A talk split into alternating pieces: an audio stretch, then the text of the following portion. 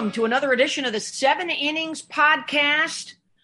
BMO, Smitty, Scarborough, JDH, Jess, and Maddie are with us today on the program. We got a lot of good stuff lined up. Follow us on your social media at Seven Innings Podcast, and you can get today's lineup card. Uh, we got some good stuff for Women's History Month. Of course, we're going to shag some stats. It's opening weekend for some teams around the SEC. And don't look now, but well, actually, do look now at who's number one in the very first NCAA RPI. That's all coming up on today's program. And why don't we start out right there, Michelle Smith, with a little hokey pokey? Vatech goes down to Clemson and sweeps them. And now they are the number one team in all the land in terms of RPI. What'd you see? Oh my gosh, ladies, the, uh, amazing. Okay. Virginia Tech, we've talked about them. We know they're good, but going into Clemson and sweeping they looked brilliant. They looked outstanding in the circle. Their defense was phenomenal. And the one area that I think we were worried about was their hitting. They went in with like a, a, a two something batting average as a team. Don't worry about them. Really, that that's really what came out of this. Don't worry about them. Offensively, they're on fire. Obviously, Keely Rochard, outstanding in the circle. Um, how about their freshman pitcher that backs up Emma Lemley? She was outstanding in game two. Her numbers, her st- statistics in that game were incredible. She gave up three hits. That's it in that game. 10 Ks, only 104 pitches. She was lights out. And offensively, we were talking about the big bat, Kelsey Bennett. She she was just incredible. In game two, she was three for four. She had three RBIs for the series. She had seven hits. She just w- was doing all of it. I'm impressed with Virginia Tech. I, I have to say, I thought they were good. Um, I think they're great coming out of that series. Yeah, and what you just named, they did that on the road too. I mean, Clemson and Clemson's environment is not easy to play in. There were fans that were just packed behind home plate, in the outfield, everywhere. Michelle, when I think about this team, I look to their pitching staff with Keely Rochard and Emma Lemley and Ivy Rosenberry pitched a little bit as well, but they are able to throw complete games. You just don't see that anymore. And it's a big deal because if one pitcher can throw a complete game, then another pitcher can rest. And I just think that there's something about a pitcher throwing a complete game or even just getting a, a, quality start going deep into a game that settles everybody else. It settles the defense, it settles the offense, and everybody feels like I, that they're really getting a, an outing out of a leader in the circle for them. What, what are you about to say, Michelle? I, I feel you just yeah. coming at me here. Well, because the other thing that's been a discussion, you know, with the wristbands and the calls from the dugout, they call their own game. Mackenzie Lauder, senior catcher, they call their own game. They get information from the dugout, strengths, weaknesses, all that good stuff, but they call their own game and the game, the game travels. And I love it, right? It's good pace of play there's nothing better than that than a softball game. That's a great pace of play. And not only is it a great pace of play, but you had a key at bat off the bench in Morgan Overaitis with that big home run to give them the lead. So I love the fact that they're able to be potent off the bench on a non-starter situation. Clemson came, came through with a bunch of defensive miscues, and we've seen that really hurt a lot of teams. Defense is losing ball games, and that's the thing that really has to tighten up as these teams head into conference play.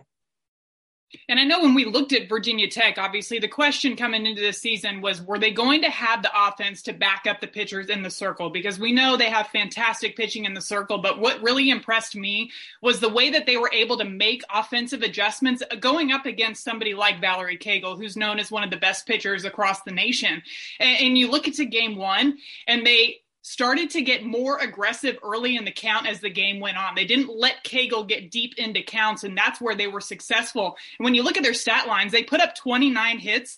Pretty much all of them were singles. They were just hitting single after single after single. And then, of course, the big home run, like Jenny just mentioned. But they were finding ways to win, not typical ways that we see, especially nowadays with the long ball, the, the extra base hits, but they were just peppering singles right back up the middle and really putting it to Clemson.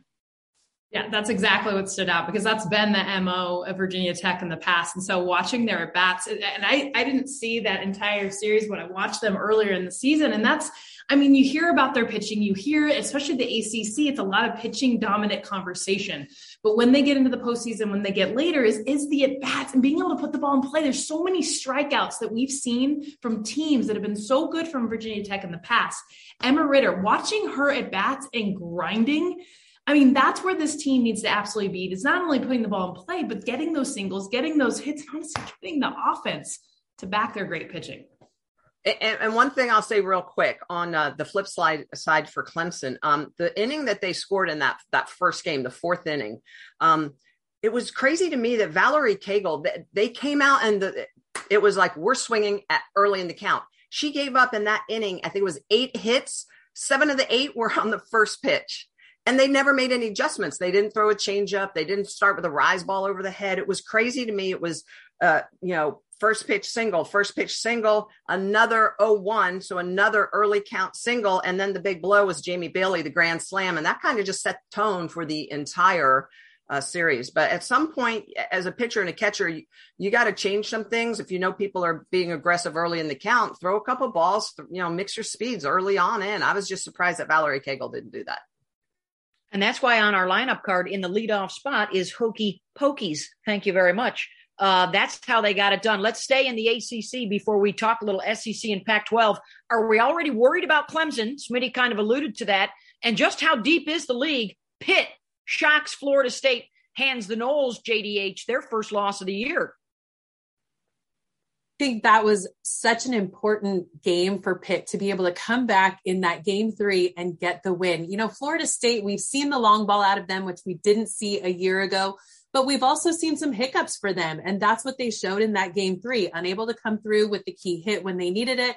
And late inning heroics is kind of the MO for Florida State, and they just didn't have it in that game three. So for me, yeah, they're going to be good in the circle, but Pitt was able to show that Florida State is beatable. So down goes one of the four unbeatens this last weekend. I think when we watched Clemson last year, they just had what I'm calling like a Clemson magic to them. Like you would watch them play with this energy. It always felt like they were in a game. Like it just felt different last year. And this year, I just, and, and it is a totally a softball analyst feel thing from being around the game. They just, to me, they just don't have it. And that's not to say that they can't get it. They just don't have it yet. They've played a tougher schedule. They have expectations now. So I think that there's a lot that goes into that, particularly with Valerie Cagle. But uh, they they just don't have that Clemson magic yet, but I, I still think that they can get it. Amanda, to your point, do you think that maybe it has something to do with this year? They're kind of the team and, and, the players specifically that are going out there playing with a target on their back rather than kind of being the underdog kind of floating under the surface. I guess that's kind of what I'm seeing. I think it's a completely different shift in mentality when you go up there being the person with your target on your back and in a sense everything to lose if we want to call it that. I know it's still early in the season, but winning all of those accolades having to come back this year, it's a different type of mentality not necessarily being the underdog anymore. Yeah, agree. But my man, two two or three ACC teams in the World Series is just looking better and better every week, Beth. I mean, well, and and that's the thing, Amanda, especially for for Virginia Tech, you want to host, you want to be a top eight seed, not a top sixteen seed. That improves your chances greatly on advancing to the Women's College World Series. We are on the road to the WCWS.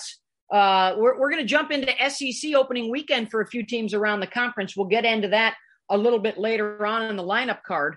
But first and foremost, we want to start with high tide Alabama, one of those two remaining unbeatens along with Oklahoma. They beat Texas twice this weekend, Maddie. And, we're going to see them against LSU coming up this weekend in their SEC opening series.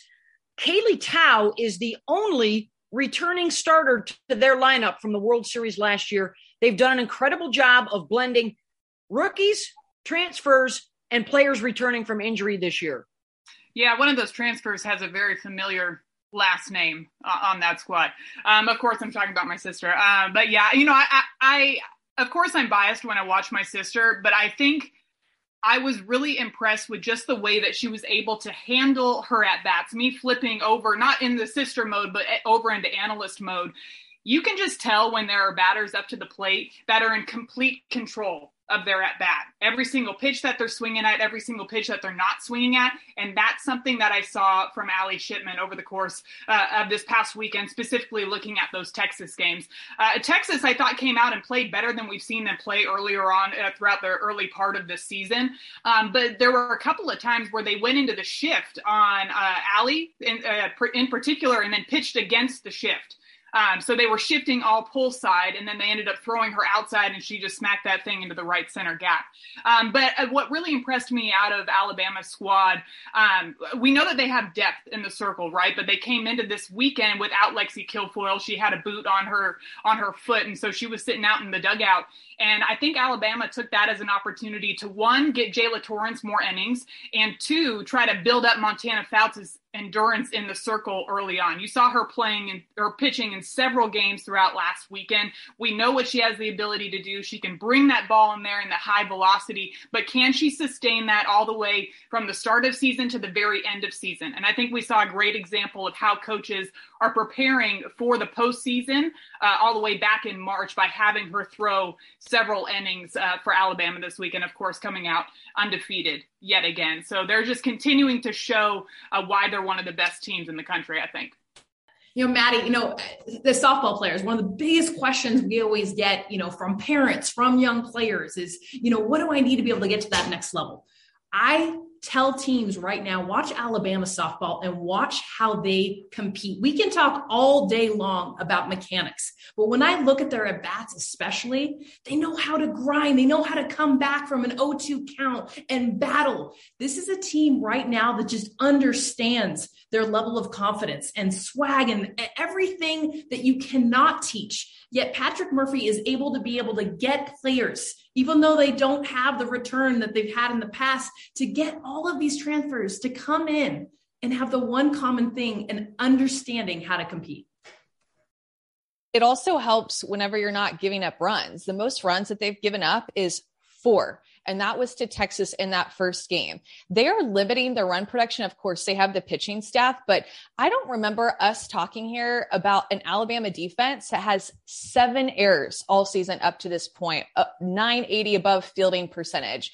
So as much as yes, they are competing. Yes, they are grinding out at bats and they have the pitching. This defense is stepping up for them and keeping them in every single game. And to your point, Maddie, when you're talking about your sister, when I, when I've been thinking about Alabama's offense, I keep going back to her. I feel like Allie Shipman has been in so many RBI situations when the team needs a run, when the team needs a great at bat, when the team needs somebody to step up. It is Allie Shipman getting it done for them every single time. And that's not even talking about what she does back behind the plate. I mean, that would be a whole other section talking about batteries, but she's been so impressive and such a good addition to their team instantly.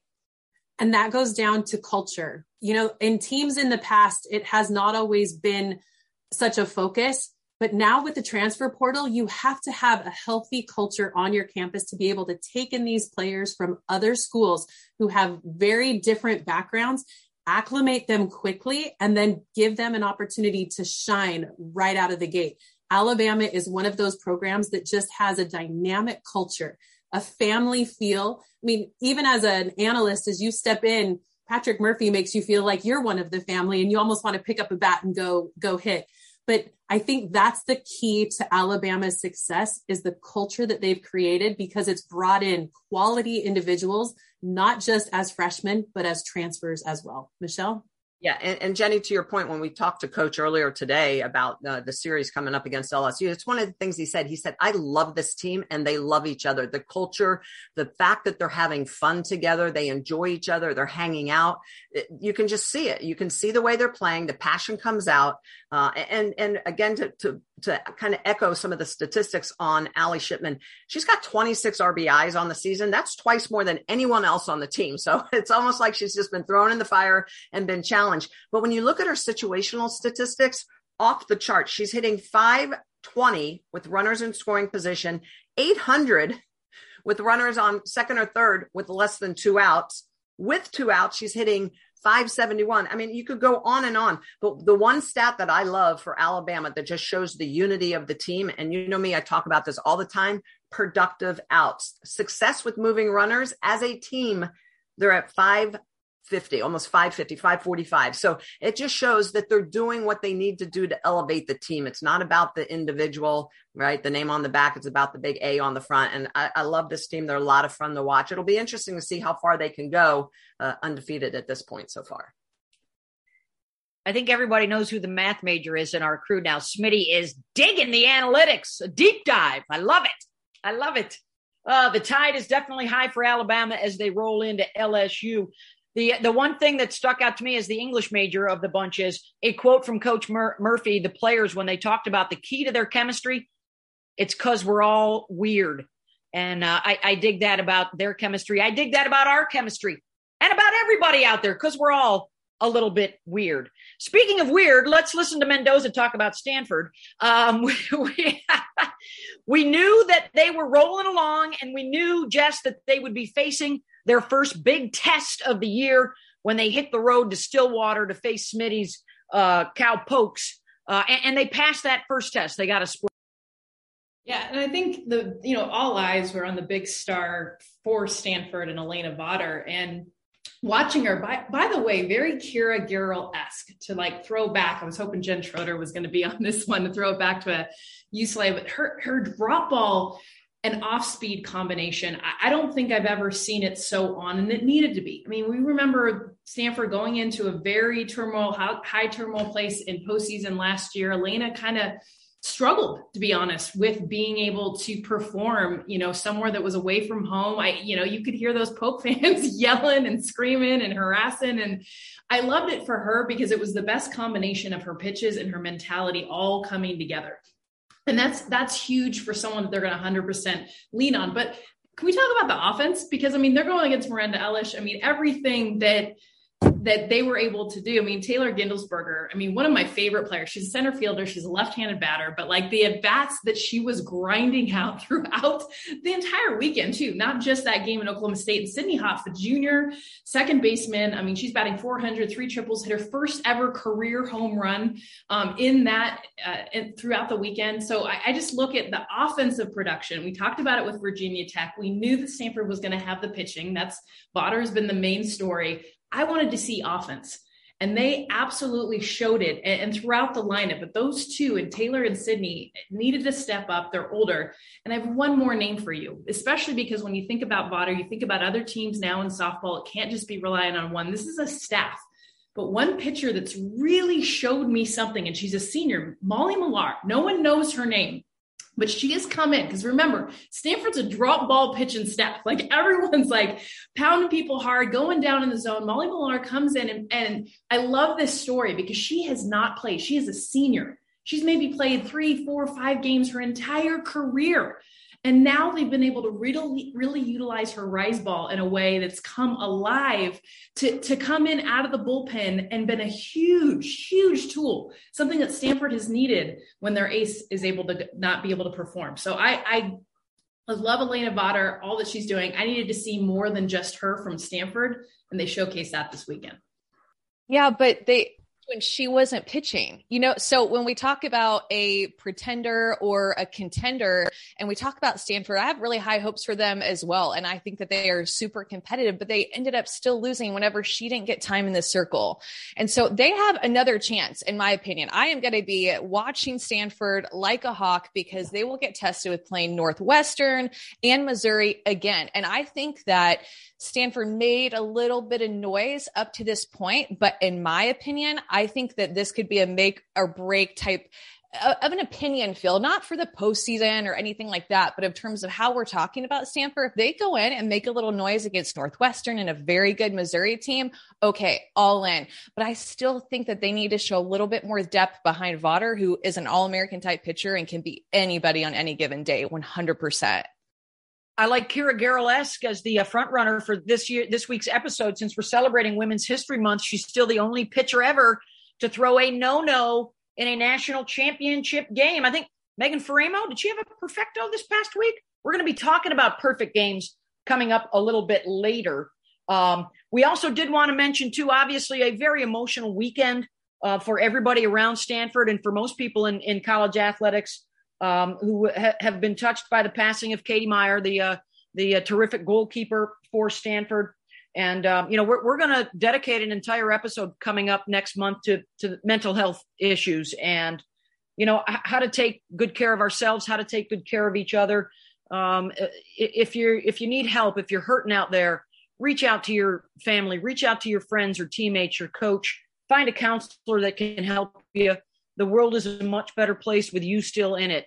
And I, I know we were all thinking about Katie, and, and you saw it with you know a lot of their other sports teams. Their women's basketball team that won the Pac-12 championship. Jess, they were all wearing uh, KM um, somewhere on their bodies and on their sneakers to to remember her. But so important, um, not only to deal with our physical fitness but our mental fitness as well. So we're we're uh, we're looking forward to dedicating an entire episode of the podcast uh, uh, coming up here in, in the next month or so. So stick around for that. Um, moving on, uh, our lineup card, we're, going to take some of your questions in our mailbag. Of course, we're going to shag some stats. Uh, we did hear from uh, Vegas Vicky uh, this week. 30 to 1 odds right now on the strip um, that the uh, front runner for the new World Series t shirt on the back, our phrase will be My favorite number is title nine, Roman numeral nine.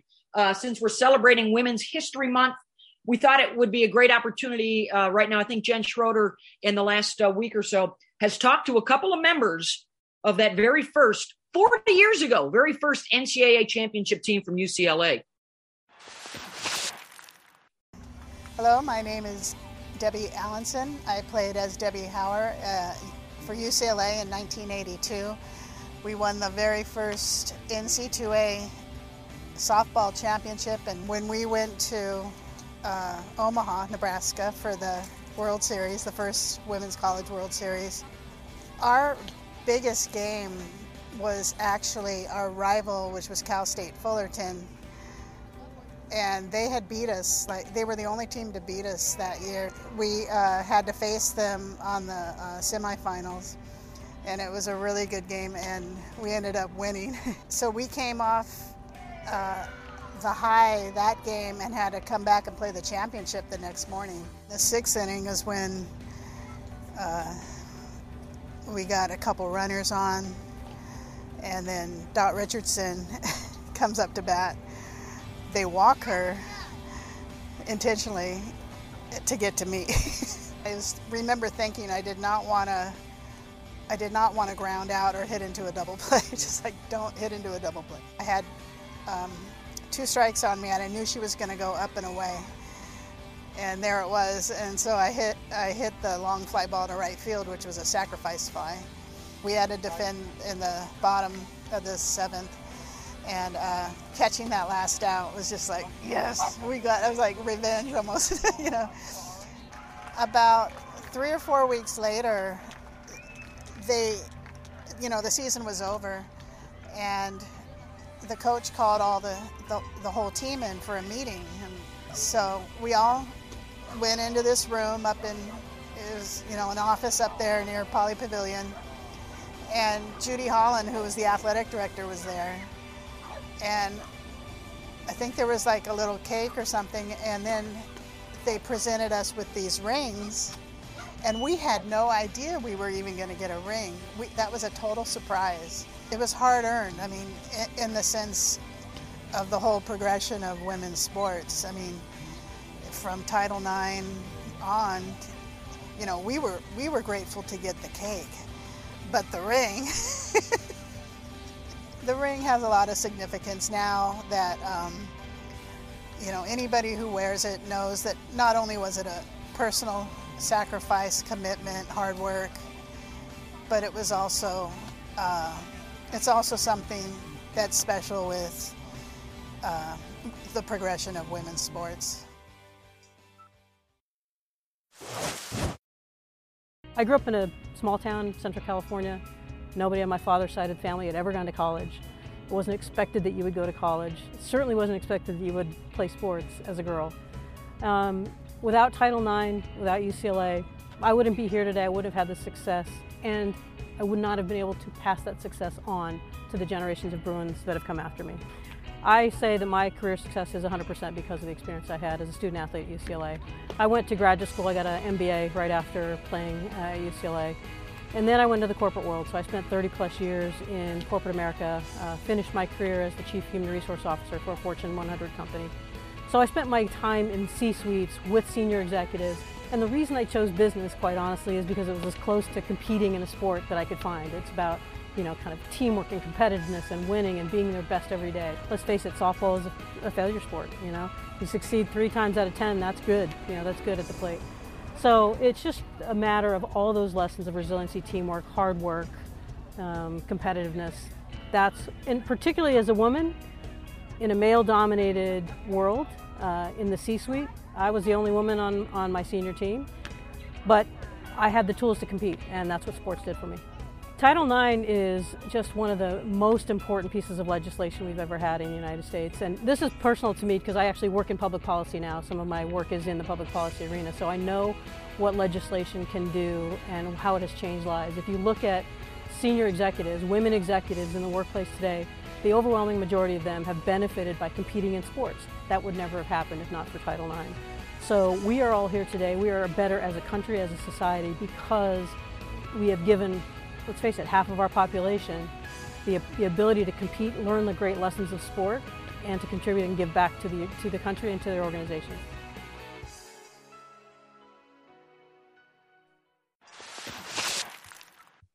Oh, great stuff from uh, Debbie Hauer and Shelly Carlin, uh, who made the $1 million gift back to UCLA softball.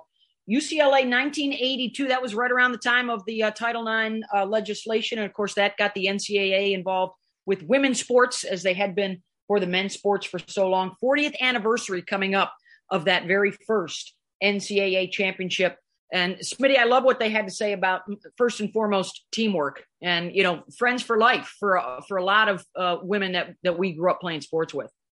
Okay, so how great was that um, interview listening to Debbie? She's talking about what happened in what inning, right? We all do that still to this day. It doesn't matter, it was 40 years ago. Okay, she's talking about that game like she just played it yesterday. And I love the quote when she says, just don't hit into a double play, right? Every one of us, we always say that, right? When we're, we're going up in a pressure situation, just don't hit into a double play. So I love the fact 40 years ago, we have athletes thinking the same way that our current generation of athletes are, are thinking. It just shows how the game um, is small in some ways, but yet has grown so much. I love Title IX, uh, 50 year anniversary, 40 years of uh, the Women's College World Series. We've come a long way, ladies. We've got a long way to go, but we've, we've come a really a long way.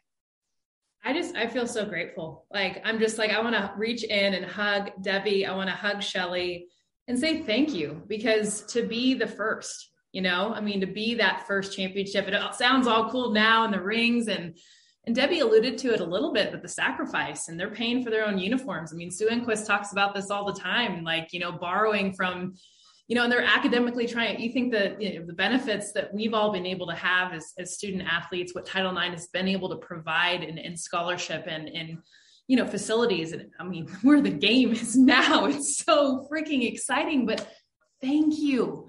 I'm just so grateful for these women because this was still a decade after Title IX. I mean, it was still taking time even after the legislation for these women to be able to come in have a championship for the ncaa and that ring that debbie that debbie talked about so I, i'm just really grateful because these women's stories need to be told more I, I, encourage everyone that's listening to, to do more reports, to Google more, to understand the women that came before you, because it's because of them that we're sitting here calling these games in amazing places and having where college softball is where it's at today. Well, and I can't lie, Jess, this year sitting in the studio that we have now out in right field at the Women's College World Series, I turned around after we did our opening show and I got emotional because I remember playing at the Women's College World Series when only the finals were on TV and the stadium was filled with our moms and dads and hopefully Oklahoma or Oklahoma State was in it so that the place was packed, right? And when it comes to watching just how our game has changed, how it's grown, and how much it is loved by people all around the world now, we're now seeing the benefits that started back in 1982, not in Oklahoma City, but in Omaha. I went back and, and looked at um, the scores from 1982, and I thought that it was interesting because looking at the scores, the most runs that was scored in a game was five one time.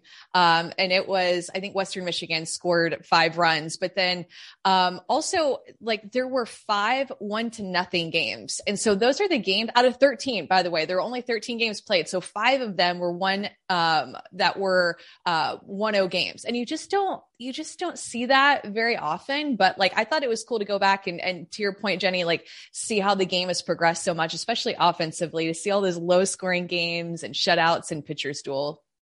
That's because UCLA also had Debbie Doom, and uh, she was winning the first of her three national championship games. To this date, that has not been matched. We've had pitchers that have won two national championship clinching games, but never three. That was the first of three for Debbie Doom back to 1982 as we get set to celebrate the 40th anniversary of the Women's College World Series. We'll have more all month long on the uh, Seven Innings podcast here for Women's History Month. By the way, that JDH reference, Jenny Dalton Hill, national championship MVP back in 1996 in Columbus, Georgia, leading the Arizona Wildcats to the Natty over the Washington Huskies.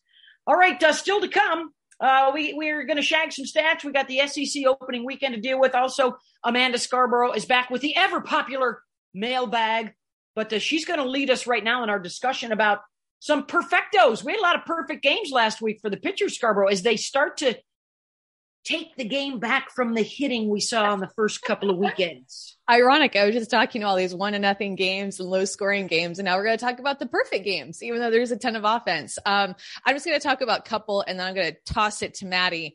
Uh, but Corrick or Georgina Corrick um, not only recorded her thousandth strikeout of her career, but then she threw a perfect game the next outing, which I thought was really cool. And I mean, how awesome of a year is Georgina Corrick. Somebody asked in the mailbag, which we don't have to answer right now, but I'm just saying somebody asked if she has potential to, to win National Player of the Year, which is just something for us to start thinking about.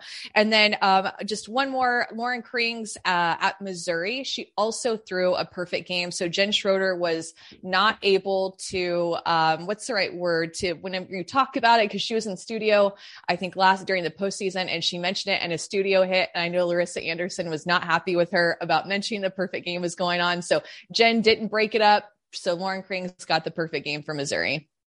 Yeah, and speaking of Laurin Krings, I thought it was interesting listening to uh, Coach Larissa Anderson after that game talking about what the thought process that went into to starting Laurin Krings in that game. And she actually had somebody else in mind initially, but then when she kind of looked at the swing matchup, she decided to go out there with Laurin Krings, and of course ended up working out perfectly, pun intended, right there. But of course, um, you know, a couple other names to, to mention: Megan Faraimo uh, for UCLA also put, pitched a perfect game, as well as Beth alluded to earlier on um, in the season season. But you mentioned it, Amanda. I don't think we can say enough good things about Georgina Corrick and just the way that she handles herself out in the circle. And they're another battery uh, where Josie Foreman, the sophomore catcher, is calling the pitches back there behind the plate. And not too often do you see Corrick shaking off those pitches, so you can really tell that they've got a good. Uh, uh, relationship out there in the circle and just the way that she's able to paint those corners and, and, almost change the way that she pitches depending upon the batter that's up has made her so successful throughout her career and I cannot wait to see what she does the rest of the season. And I love the fact that they're calling their own game because I think the heartbeat of the game is the thing that gets lost every now and again between the battery. And so I love the fact that they put that out there as well that, hey, they were the two that called it. But let's also not forget at Baylor, Casey West perfect game, the first perfect game in school history. Five groundouts, five flyouts, and five strikeouts in their nine nothing win over Prairie View A&M. Well done, well done on the perfecto side. Congratulations! I think we're all in agreement. Gina uh, Georgina Corrick, I think, has won everybody else's Player of the Week honor. So I think she is also the seven innings uh, Player of the Week as she hits a thousand strikeouts. You know who else had a thousand career strikeouts? Keira Goerl. Right now, we are very Keira Goerl-esque. The front runner for today's episode name, or it could be incorrigible, incorrigible, not easily swayed or influenced, incorrigible. I'm just saying that could be a nickname, USF. You can borrow that if you'd like. Moving on to our mailbag. Scarborough, we got some questions from the folks at home. They are uh, ready to query our panel of experts. BMO, Smitty, Scarborough, JDH, Jess, and Maddie. What you got? Okay, so we were just talking about the pitchers. So let's go to a pitching one just off of that. Good segue. Napomo 561 asks How many pitchers, starters, and relievers does a team need to make a deep run through the NCAA postseason? So, what do we, how many do we feel like a solid pitching staff should have, you guys? Well, I think gone are the days where you can just have one. We've seen national championships won with just one pitcher, but that was prior to that in 2005 where we added that championship series. But honestly, I think it's going to take you've got to have two solid pitchers who are almost in ace form. Coach Hutch calls them her deuce at Michigan, but I think you have to have a number three. I don't think it's possible for you to win a national championship on one arm anymore. It's going to take two quality and definitely a third that can step in if anything happens.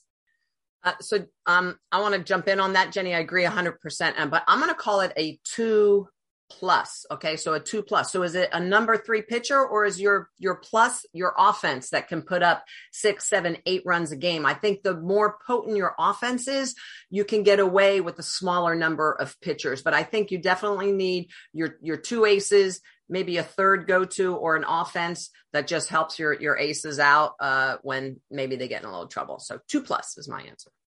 And to go off two plus, what I like now where the game is, has headed, and honestly, where it's been for a few years, is to have those two aces, but to understand the importance of a bullpen pitcher, to understand someone that can come in the game in relief. And we are seeing the utilization of pitchers being able to play off each other. So I love that question because I think for pitchers to understand that it's not just about being the ace, the complete game. I'm going to come in and just throw, but actually your role as a pitcher, because what I'm seeing more in the NCAA tournament is a pitcher that can come in the fourth inning and shut them down and not be the starter, not have to be the superstar, but the two plus, meaning you have two or three pitchers that maybe don't wow you with all the stuff, but have some sick movement that can at least get one time through the order. And that can be the difference of the game. I personally think on a staff, you need four or five. And that's not to say that they're all going to get the same amount of innings, but I, I think too, what you don't see on TV in the games that we call is that there are oftentimes at practice, these pitchers are throwing live to hitters. The coaches want to get their, their team some at bats. And so you can't be using your number one, number two and tire them out during the week. So you still want to be able to get your hitters some looks and have a deeper staff that can show different looks to your hitters in preparation for who you're going up against, Beth that that could be two pitchers and a Kirk Walker. If you can find a Kirk Walker uh, to do that for your for your bullpen sessions and your your pregame, you're you're in good shape. What what will be interesting to see is I agree with what Jess said. We've seen the emergence of a reliever or somebody that can grab uh, two or three innings for you in a game. But will the new World Series format, where the games are stretched out, you don't have to play necessarily more than one game a day. You may be able to go back to that two starters who can get you complete games. What else we got in the mailbag, Scarborough? All right, two more, and they're very different from each other. So this is from Hustle 1960. Do you think batters are better because they can adjust quickly, or maybe because pitchers have movements that give away the pitch? Definitely, I would say adjust quickly. Um, I do think pitchers give away almost all of their pitches.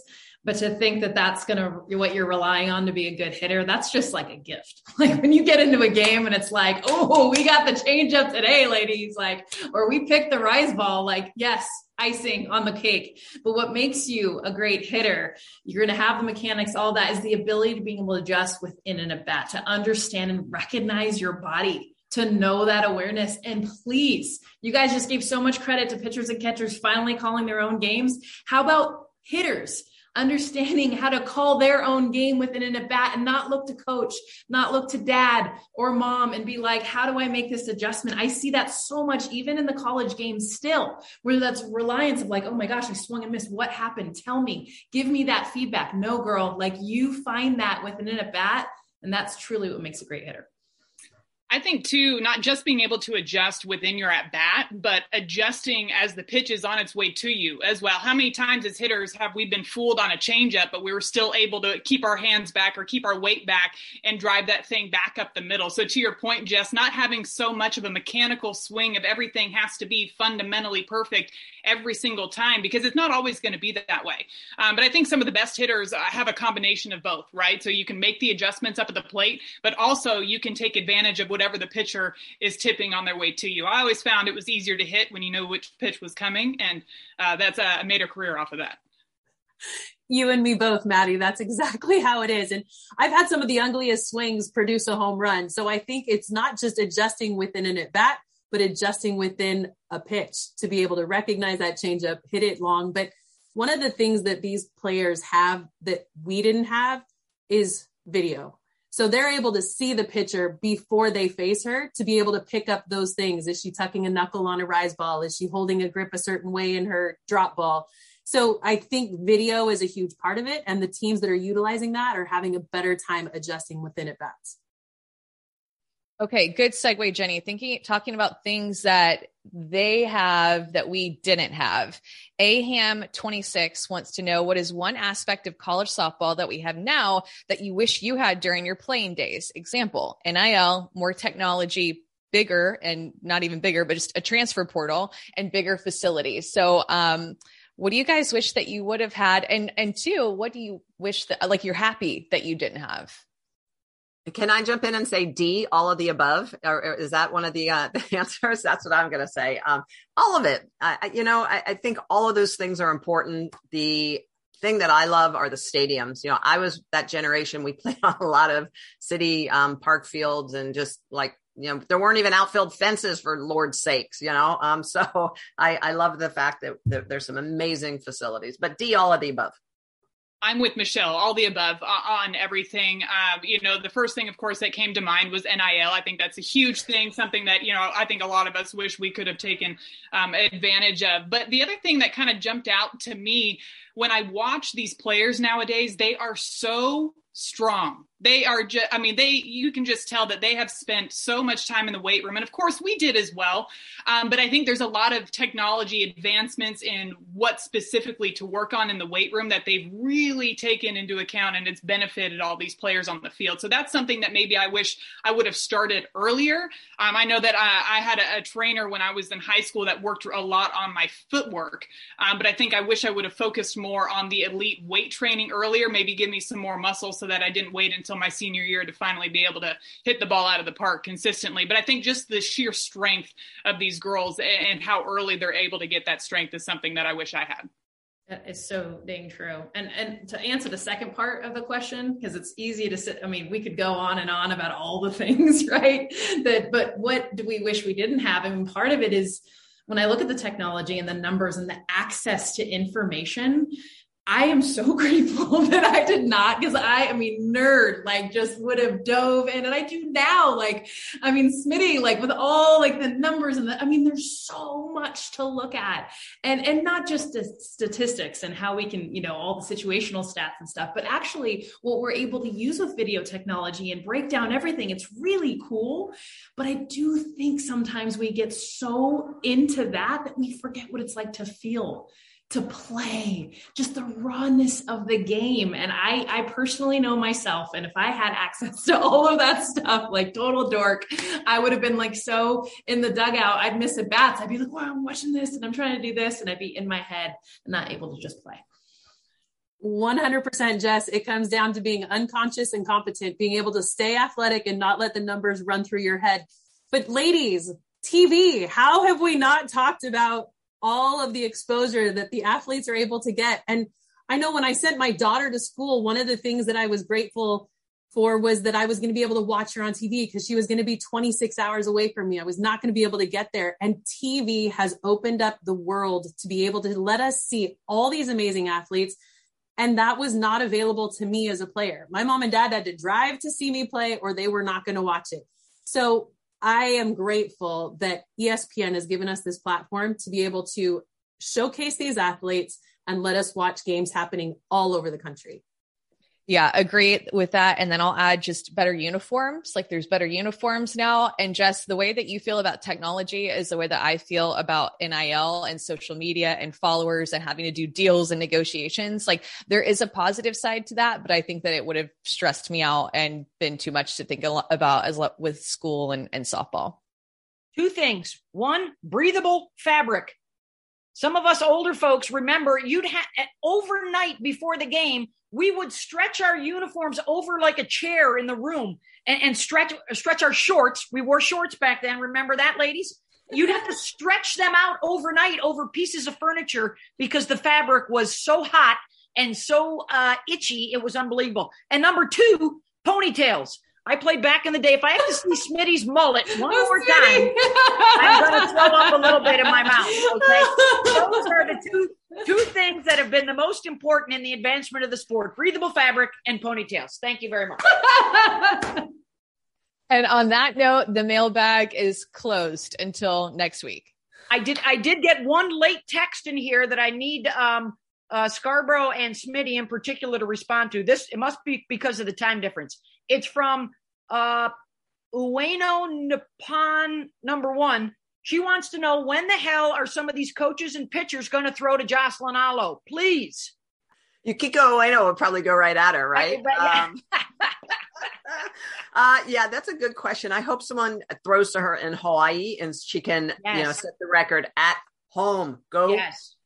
Hello, goodbye to the home run Why, record. wait, it, but why did they throw to her until she tied it? And for the most part, they were throwing to her. And then all of a sudden, it's like nobody wants to throw to her. It's the weirdest thing. Just pitch to her. Let's go. But maybe it's a blessing in disguise so that she can hit it in Hawaii.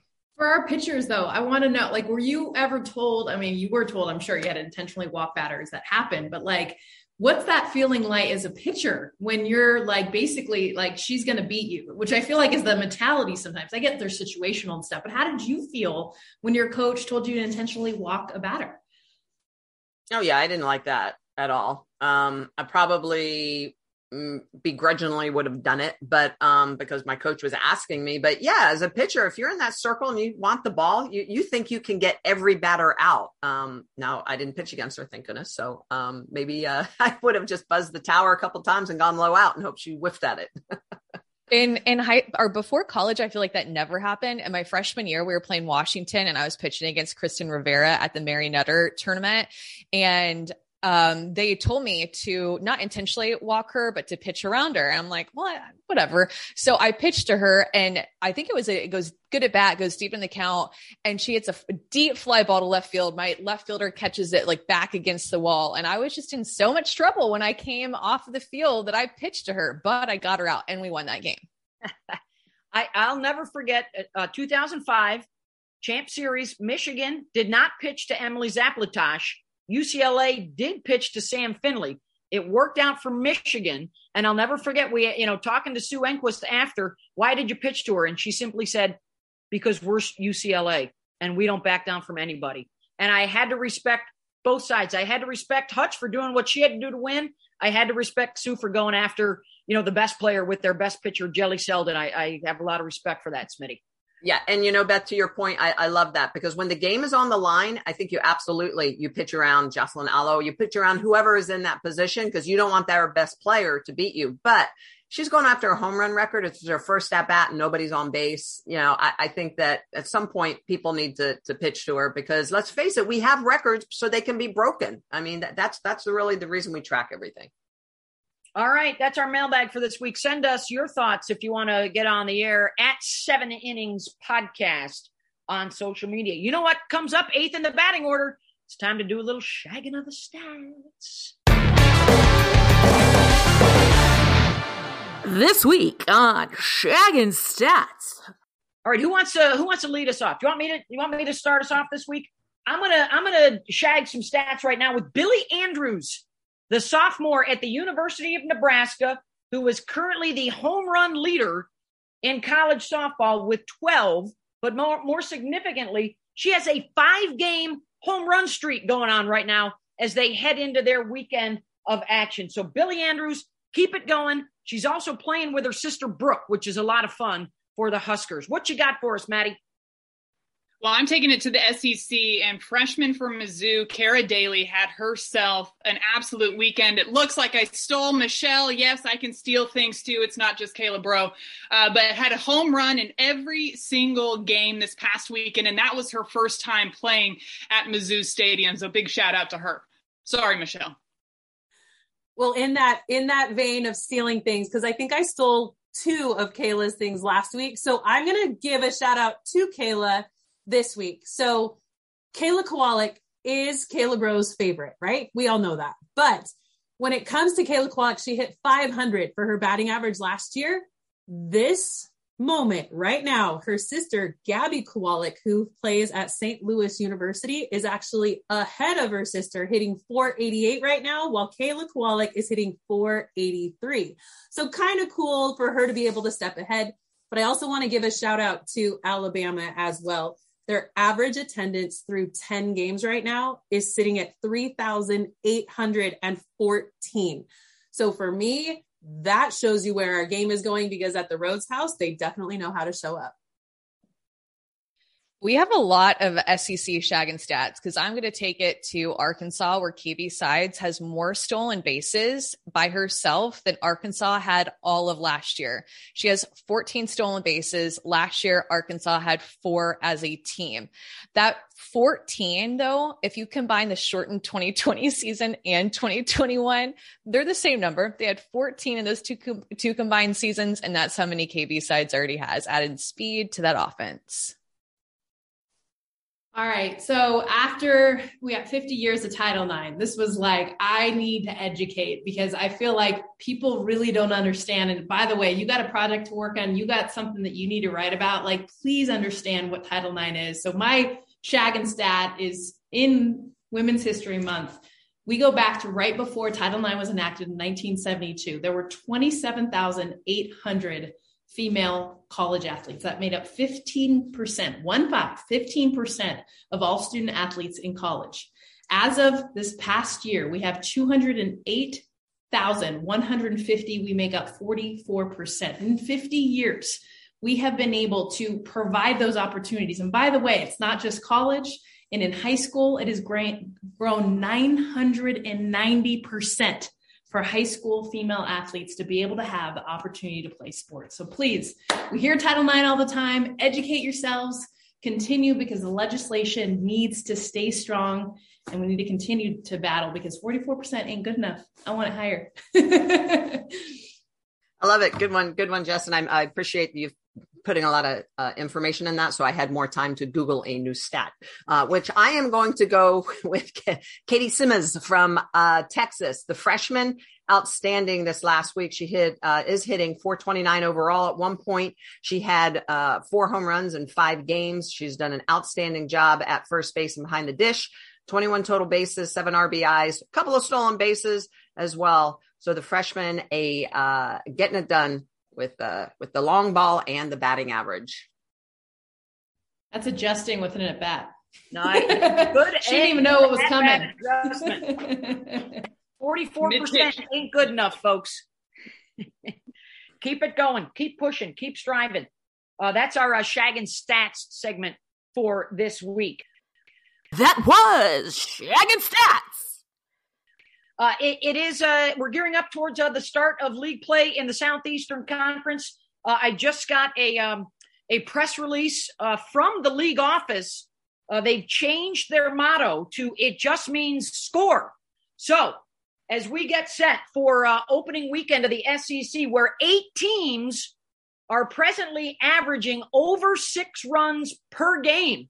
Smitty, you and I are getting ready for that LSU Alabama series where it just means score, except against the Alabama pitching staff. well, you know, it's been the long ball. It's been the average. You've heard me complain a little bit about the uh, umpire strike zone. I would like to see a little bit more leniency given to the to the pitchers. Uh, nobody watches games to see walks, but yeah, I mean, this the, the conference has just been outstanding uh, with their ability to put up the long ball. The one thing I do find interesting, just real quick about uh, Alabama, is that they have 19 home runs on the year, so they're scoring their runs on a multiple of different ways. It'll be interesting to see them going up against a strong LSU pitching staff and vice versa. LSU has struggled a little bit offensively going up against Fouts and company. I think it's going to be interesting, but this is a stacked conference. Um, but I feel like our sport, the bats are definitely, it's the year of the bat. When you mention the year of the bat, it comes down to the long ball for me in the SEC. Right now, you've got six of the top 15 programs in the country with the long ball. Georgia comes in third with 37. Mississippi State, a team we don't talk about very often, with 33 home runs, is fifth in the country. Auburn with 31 is tied for sixth. Missouri and Tennessee tied at 30, and they go head to head this weekend. Both of those teams have been on a winning streak and have not lost since they each played UCLA. So for me, I wonder where Tennessee Mizzou are going to be able to come across on that one. And I also want to see who's going to be able to out hit the other this weekend. Speaking of that matchup, Jenny, of course, you got to mention that Coach Chris Malveaux is now coaching for Tennessee, and he spent the past couple of seasons at Missouri. So that's really the big, interesting dynamic that I'm looking forward to, to watching this weekend. Is of course the the offense has been the strength for, for Missouri the past couple of years, but seeing what he's been able to do over at Tennessee, and of course them going head to head. And speaking of offense, I think Auburn's another team that has really had an offensive explosion this year. They have fantastic pitching in the circle between Maddie Penta and Shelby Lowe, but they needed that offensive production, and so far this season they've been getting it, and they're going up against Texas A&M this weekend, so it'll be good a good test for them. Yeah, I'm interested to see how much Shelby Lowe pitches for Auburn, Maddie. There's been rumblings that she has had an injury, has been pitching through injury. So um, uh, Penta did a great job for them. She got six wins last weekend. But in terms of injuries, too, I noticed that Ashley Rogers didn't pitch after Friday last weekend. So for that Tennessee Missouri series, were they just resting her because they knew that this is going to be a big weekend for her? But I mean, she barely pitched. She pitched one and a third against Virginia on Friday, and that was it. Erin Edmondson, though, for them, I feel like has just been pitching great. Most starts, most innings. Like, what a big pickup for Tennessee. The fact that they got her from Texas Tech, she's left handed, brings a lot to them. Uh, finally, I'll be um, doing Mississippi State, Florida. And I just think it's really interesting that Mia Davidson set the SEC home run record and she broke Lauren Haeger's home run record. And I just feel like Florida, you know, for a long time, if not forever, were the home run queens, right? Because it was just one Gator breaking another Gator's record and Mia Davidson broke Haeger's record. So excited to see uh, Mia Davidson play in Gainesville against the Gators. Good stuff, everybody. That's the SEC opening weekend uh, coming up this weekend. A lot of those games will be on the uh, ESPN network, so make sure to check your local listings. And if you don't have ESPN Plus, make sure you do get it. Beth Mowins, Michelle Smith, Amanda Scarborough, Jenny Dalton Hill, Jess Mendoza, Maddie Shipman. Thanks so much for joining us on the Seven Innings uh, podcast. Strong from start to finish, from hokey pokies to cause we're all weird to call your own game to just don't hit into a DP to easier to hit when you know what pitch is coming for crying out loud uh, to breathable fabric. But it, it, we got to go back to Doza. It all started with Keira Goerl-esque, and that is the name of this week's at Seven Innings podcast. We hope to see you real soon out there on the road to the Women's College World Series.